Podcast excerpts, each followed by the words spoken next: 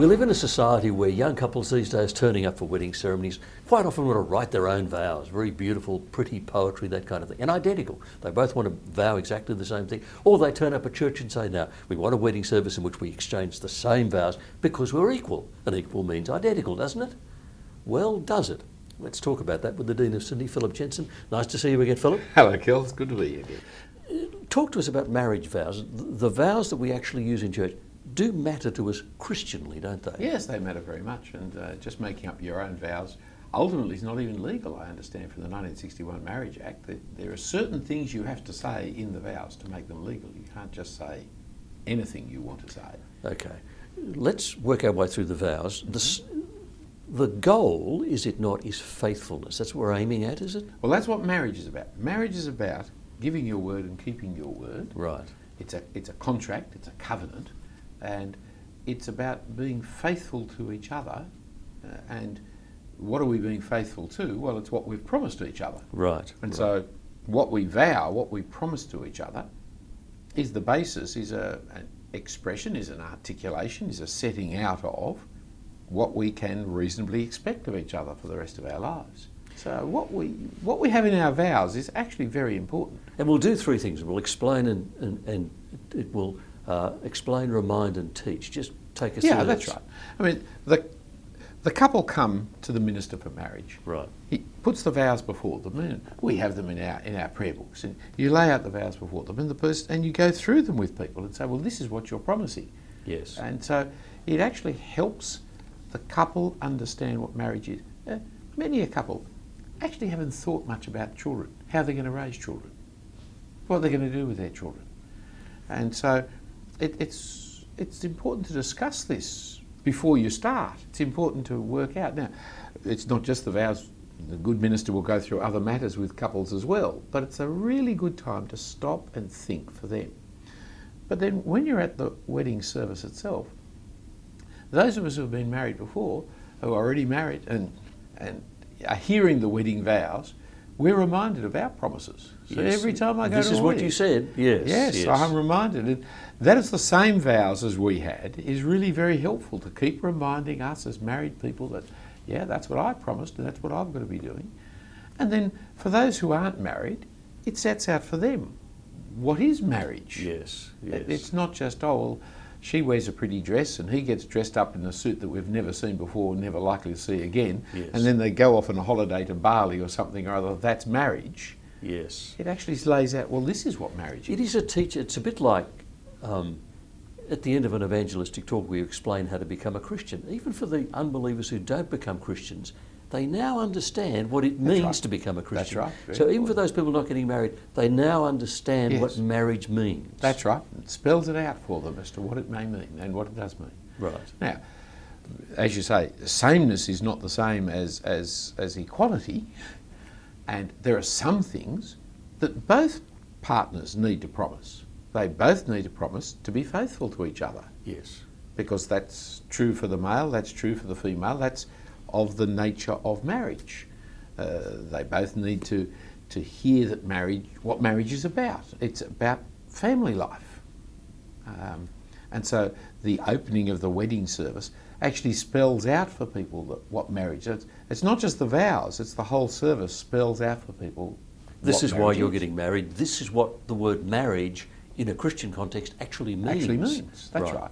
And so we're told the three reasons for marriage in, right. in, the prayer book that we have. And, and the first reason is the having of children and living together long enough to raise them to the praise and glory of God. It's interesting that that comes first. I mean, it comes first in Scripture because it's in Genesis yes. 1 that we're, we're, we're instructed as That's male right. and female to be fruitful and multiply and fill the earth. So it's, it's almost the first thing on God's list of priorities, isn't it? It is the fundamental of what marriage is about. Now, that's been pushed to one side over the last, I don't know, 50, 100 years, so that the having of children is an optional extra. But that's never been the intention from the beginning. From the beginning, God made us male and female to fill the earth.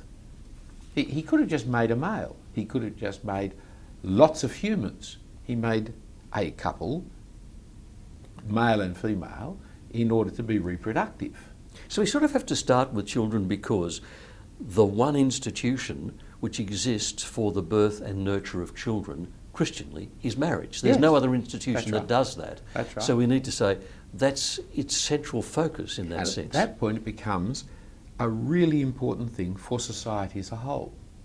That marriage is, is a social thing. That's why the, the two families come. Right. Because out of these two families, as this couple joins up, all these people are now joined up with each other. Yes. And then as they have children, all those children and children are joined up with each other. And so the, the social fabric and network of society is built out of all these families being linked up. Leave the mother and father, Yes. cleave to, e- to each other, and then through that produce children who will then be connected to four grandparents. You know? Even even unbelieving society, I think, understands that at some point. There was a survey recently, and 73% of Australians want children to be raised by both their biological parents together Yes. and to be bonded to them together. That's right. Because even people outside the Christian church understand how vital that is for the next generation. What we're doing is the next generation. That's right. Now, there's two things about that. One is, yes, we'll understand it because that's the way we've been made. Yes, It- yes, it, is, yes. it is in our creation, it is our very nature. But secondly, of course, there are many people for whom that doesn't happen for many reasons. Uh, uh, the widow, the widower, the, the person whose husband, wife dies early and the child is raised without, the, the orphan. The, the- from the time of Adam and Eve, there have been all kinds of disruptions to that fundamental pattern. Yes, health and various things come in, yes. Yeah. Now, those disruptions don't nullify that pattern. Right. The fact that this child has been raised by a single mother doesn't mean that, okay, well, single mothers are exactly the same as mum and dad and kids. Yes. And adoptive parents can be very loving and caring, but it's still not exactly the same thing as a couple getting married and having their own biological children. It's, it's, it's very difficult, isn't it? I've got some friends who have been adopted who have been raised by such loving people, they have no interest in finding out who their birth mother or birth father is because for them, the mum and dad who adopted them is every bit as, as mum and dad as ever been. Other people who have been raised, even by loving parents, for whom the hole in their heart of finding out, well, who, who am I really? Where do I really come from? is massive. They will Yes. not let go until they can actually meet up with who gave them birth and, and why they were given up for adoption and Yes. where they come from. And, and, similarly, I've had people who, who've, uh, whose birth has been through um, donor parents and things like that. And again, You don't know your, your genetic history, your medical history, Well, all of those things. part of those sheer practical problems, Yes. there's the psychological problems that run with it as to who am I and where did I come from and why did they do this to me and for me. And now, all of these are pointers And, but to the normality And- of mum and dad and, t- and kids. And the normality is actually working. 72% of Australian children are, be, uh, children are being raised by both their biological parents in an intact family. That's right. It's easy to lose track of the fact it's actually happening. It's actually working in that right. sense. So number one is this: if we if we're at a, a wedding ceremony, the number one thing is we're saying marriage is about children. Yeah. In our prayer book, the only time people weren't expected to have children, we pray for them to have children, is when, when the woman is of, of mature age and cannot have children. Right. But that's an exception set aside because the whole assumption of the service is it's about having children. Okay. So marriage is first and foremost about children. Secondly, there, there is also a bonding thing, isn't there, that Yeah. happens? Yes. So Yes. talk to me about that. Well, there's a second reason is that God has created us and saw that it was not good for man to be alone. Now, part of creating a helper for him was to create someone with whom he can have children to fulfill the mandate of humanity to fill the earth, but it's also so that he may be able to, to cleave to his wife and have that object for his love and have that person with whom he can share in life. It's not good for the man to be alone. No. Yeah. And thirdly, there is it's part of Christian holiness, isn't it? Yes, in 1 Corinthians 7 we're taught that uh, it's, it's good for us to uh, have a wife or to have a husband to provide for each other's sexual needs and not be tempted into sexual immorality. Right. So there are the three reasons. We need to get them in order if we're going to be clear. Got to get them in order. That's one of the big problems. And Right. what's happened is we've reversed the or- well. In modern liturgies, they've taken out the holiness issue because it doesn't matter to them anymore, which is terrible. And then, secondly, they've reversed the order, and made the loved one the whole, really the big one, and they've diminished and diminished the family one, the children one, so that it's a kind of optional extra. They put then- Genesis 2 in front of Genesis 1. Yes, well, uh, but even Genesis 2, I think, has children built into it to some extent. But Yeah. yes, they do. But then it makes the whole of marriage about our love for one another, which puts terrific pressure on the quality of our relationship to be the nature of our, our married life. Now, over the years, relationships develop and change, and the kind of limerence we have at the beginning dissipates. And Mm. if if the whole of my relationship is is the whole of my marriage is built on my relational ability, well, of course, marriages will go off the rails. And uh, repeatedly now, young men and women after three, four, five, seven years of marriage are saying, "Well, I I don't like you anymore. I'm not interested in you anymore." Yes. So the marriage is not about our children, it's about my happiness. My happiness is the yes is the goal of it, Yep. which is I'm. You can be very happy in marriage, but it's about raising godly children. Yes. Uh, that's why in Malachi 2, God made them one. And why one?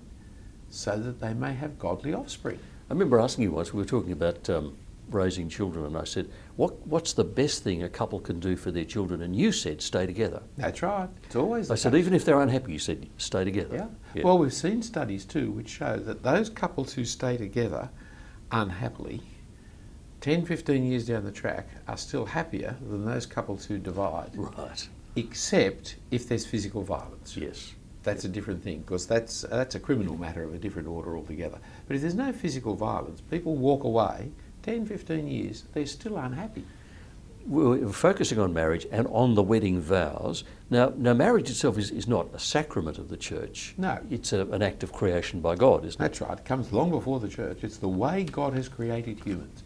And that's why two people not married in Christianity, not married in the gospel, are still married. Yes. Now, You don't have to be in church to get married. You can be, you know, you can get rid of church weddings in one sense and run them by the by the government. You can run them any way you like. But a marriage is a marriage because God makes the man and the woman one, uh, one flesh, and so that's what the marriage constitutes. It must be important to God if He says that it symbolises the union between Christ and His church. That's an enormous thing to say, isn't it, about a Yeah. relationship? When God created us, He created us for the Lord Jesus. Right. Just like when He created the woman, He created the woman for the man. So that we might share with Christ Jesus, that we might share husband and wife together. And so you see something of the gospel in marriage. Now, marriage is there for everybody, so therefore everybody can see something of the gospel. Right, right. But when you pull apart marriage and create it on a different basis altogether, then people won't see what God was doing with Christ Jesus. When you talk about a different basis, I suppose that the pressure is to make it conform more to our society, isn't it? Well, more, more, make it conform more and more to our sinful society. right. to people suiting themselves, pleasing themselves, uh, uh, seeking to make themselves happy, Right. rather than seeking to give their life to the raising of the next generation and building the family of society and the family of humanity. Is that idea, the biblical idea of marriage, captured well in the Book of Common Prayer? Is, is it, Oh, is yes, it there? The, the Book of Common Prayer was written by Bible believers. Right. Now, they had a long tradition of, of Catholic marriage before they edited the Book of Common Prayer. So, and that Catholic marriage was also built out of the Bible and out of creation. So it wasn't as if it was a, something that needed massive alteration to be able to pull together a really good biblical service. And they did that. And they did it. Yeah. And that's why, in a sense, people still love the old wedding service. It's one of the parts of the prayer book that has hung on, it and the funeral service. The most reluctant bits to go, aren't Are they? most reluctant Yes. because they are so close to what the Bible says about things. Yes. Okay, so if you look at the Book of Common Prayer, is it going to say men and women have got different roles in marriage? Does it actually say that? Oh, yes. It says it both in the vows that they promise different things. Right.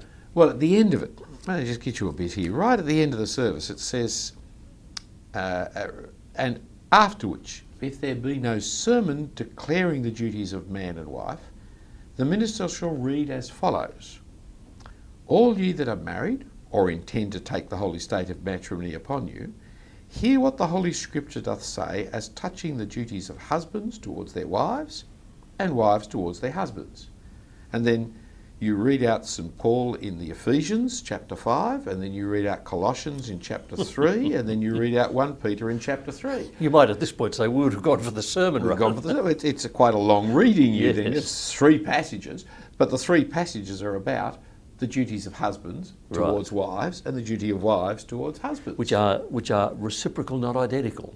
yes, that's right. I, I, I like to use the word uh, they they asymmetrical, Yes, yes, but it's the same kind of idea. They're reciprocal yes. because one responds to the other, but they're not identical. Okay. Well, take us through what those roles are, what the vows are meant to to, to recognise. What is it that the man in a wedding ceremony he needs to be actually saying to his wife if he's going to recognise that biblical Well, role? you then need to go through what the Bible teaches about men Yes. and what the Bible teaches about women, but especially about men, because that's, in a sense, the harder, more important one. The wife is responding to what the godly man will be. Yes. And in that regard, Christ is the model for the husband, as the church is the model for the wife. But the husband provides for his wife, protects his wife, but especially lays down his life for his bride, as Christ laid down his life for. And so the husband must think not of himself but of her, and to take upon himself biblical leadership, which is different to the world's leadership. Yes. Biblical leadership is take responsibility.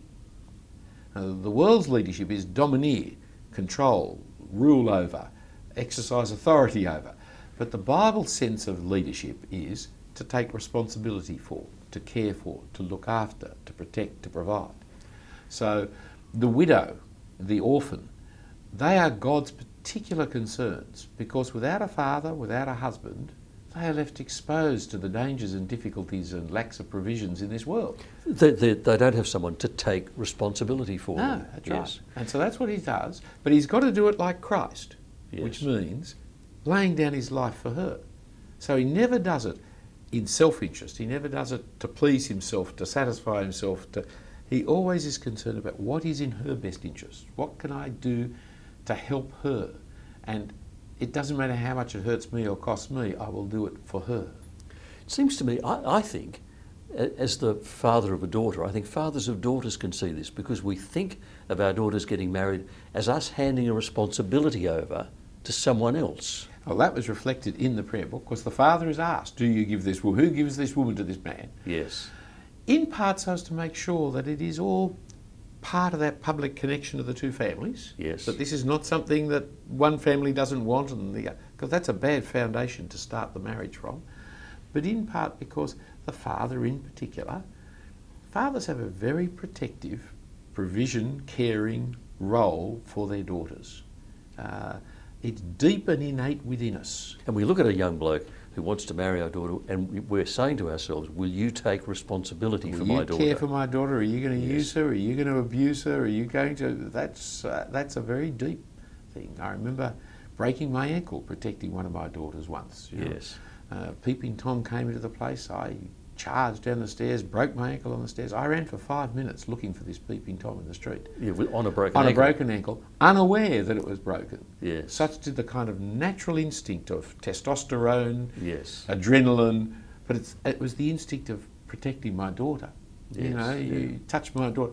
It wasn't thought. I didn't sit and think, oh, now what do I do here? No, no. It, it, It just you're took right. over. It is an instinctive thing. I, I think I've told you the story of my daughter as a little toddler walking along the top of the wall at, at a reptile park and falling in.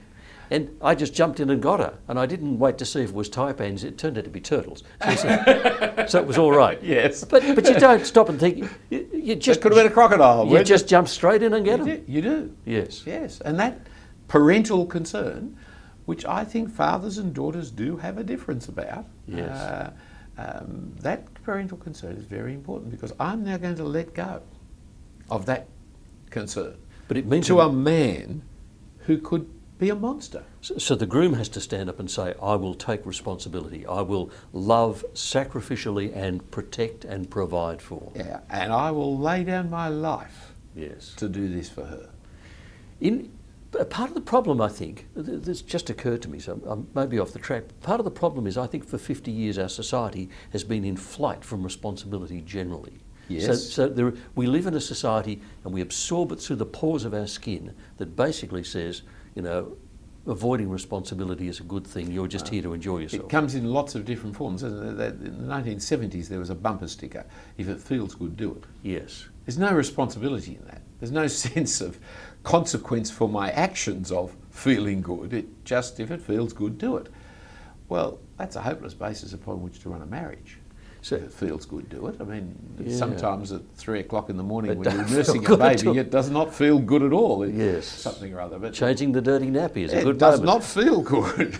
but it's the stuff of life. It's so important to do and to be responsible and to be caring. So we need wedding vows in which a bloke says, I will take responsibility to love sacrificially and protect and provide for. Yes, for. and I think men need it now. So there's a great dearth of commitment amongst men. Uh, over and again, you hear more and more women are complaining about the fact that there aren't good men who are willing to stand by their woman and be committed to them, especially when when you're dealing with marriage, you're dealing with the intimacy of our bodies, and it's so easy to damage and hurt each other. But when you're dealing with marriage, you're also dealing with pregnancy and c- confinement and birth and breastfeeding and taking years out of your life, a season of your life in which small children are there 24 hours a day, seven Very days a week. Very demanding, yes. It's really important that a man has a role in this exercise. Yep. And without a role, men walk away. And so you get these, the feminist logo. A woman needs a man as much as a fish needs a bicycle. Yeah, in other words, men are useless. Useless. Yes. Well, if that's what you think, then you won't get any of them to take responsibility for women in their child raising. And still, we see in Australia, the poorest people in Australia are number one, Indigenous Australians, number two, Yep. single mothers, deserted mothers, widows. They're still the most financially disadvantaged group of people. We hear about deadbeat dads who walk out of their wives because of the, the uh, Easy Divorce Act of Yeah. 1975 and take off to another state so they don't have to even pay any money. Yes, it's awful. Yeah. And and now our government's reinforcing it all the time because women of uh, children at the age of the eight, etc., uh, have to go back to work. The widows' pensions have all been changed. So if your child is eight, you're supposed to go back to work. Mm. Well, latchkey kids is a phrase I haven't heard much recently, but having children coming home to empty houses for the afternoon before mum gets home from work, not a healthy way to raise children. Even the secular commentators, even the Hugh Mackays will say the rise of feminism has taken away from men the role they used to have in society and Yes. in family and so on. And that's what's happened, isn't it? That's what's happened, and it's a very dangerous thing to happen because men are profoundly irresponsible and sinful. You are, I am, we are. That's what men are. And so if you ask a man to do nothing, he will. yes. Your Yes. low expectations of men are being totally reinforced. Whereas if you hold out to men, here's your job, here's your challenge, here's your, you know, this is something for you to rise up. Men will rise up to a challenge. And that challenge to provide, to protect, to care, to love, to lay down your life for your wife is a challenge worth having and one that a woman can respond to that kind of man with joy and pleasure. Can we get that into a wedding service? Is that possible, do you think? That Yes, kind absolutely. of challenge to, to say to a bloke, be a bloke, be a man, ma- man up. Man up, as they say. Yes. Yes, I think we can. I think the prayer book did in its own time and age. And if we're changing the vows, then we need to change the vows really to heighten the role of men. That's the, that's the direction that the vows need to be changed, if anything, because that's the weakened area in our society. But if we're going to change vows in wedding services, we've got to change them in light of what the scripture says. Right. There's no point us making up 21st century vows to solve 21st century problems. See, 1 Peter 3 says that a man must live with understanding of his wife in her physical need. So it's important that men understand their wives. Now, in one sense, that's an impossibility. What man can ever understand a woman? But in another sense, Yes, yes. what it's being said is you've got to you've got to live with that kind of care and concern for the weaker vessel, for the physical disadvantages that she has through the reproductive processes, and the, the, by and large, the smaller, less muscular, less strong person. So a man who, who is violent with his wife is breaking all his promises. It's, Yes. it's totally unacceptable. No man is ever to subjugate, subjugate his wife. He doesn't have to force her into submission or anything like that. That's total misses the point of what the prayer is about. But living with understanding, that is what he should. Well, well, that's not in our promises even in this prayer book. Mm. So if we're going to improve the prayer book, Let's get more scripture into it. let's get more scripture Yeah, into it, especially seeing in our age the men aren't doing the right thing. And for the woman's vows to make any sense, surely they must be responding to a bloke saying, I'm going to man up and take responsibility here. Oh yes, hers are hers are responsive all the way. So he is called to make the promises first that he is going to lay down his life for her, and only when he says that is she invited to submit to such a man. Right. Now, to a man who's going to lay down his life for you, you may as well submit to him because he's going to lay down his life for you. Yes, Well, what's yes. there not to submit to in that? But if a man says, I, I'm going to be your uh, husband and I will treat you like you treat me, well, that's warfare actually. That's not going to be helpful. I mean, it, it's a bit like the platoon leader on a, in a battle zone who either stands back and says charge or goes to the front and says follow me. Yes. Yes, there's one that you're very happy to follow. There's the other that you wonder if he's going to shoot you in the back when you don't charge. Yes. So, so we need to say follow me. I'm going Yes. to be there. I'll be point man. yeah, that's right. So And that's a powerful image for men that I think men can enjoy and want to do if it's spelled out for them. And I think women will benefit enormously from having a man who's willing to put themselves out for, their, for them and their children. Quick final question. Is it possible for us to have vows like that and then explain them to people who come to our churches to get married? Oh, it's not only possible, it's pastorally critically important that we do because this opens up the real nature of your future relationship as opposed to we've fallen in love, let's get married. Yes. which is a very poor basis upon which to start. It's like when people say in the vows, I do love you, when in fact the promise is, is I will love you. It's misunderstanding the difference between I do and I will lies at the foundation of many failed marriage. Well, there you are. And that may well be the problem, actually getting through the fog of romance uh, to the solid uh, rock of responsibility. But maybe that's our task. Phillip Jensen, thank you for your time once It's a pleasure, Kel. And thank you for your company again on The Chat Room.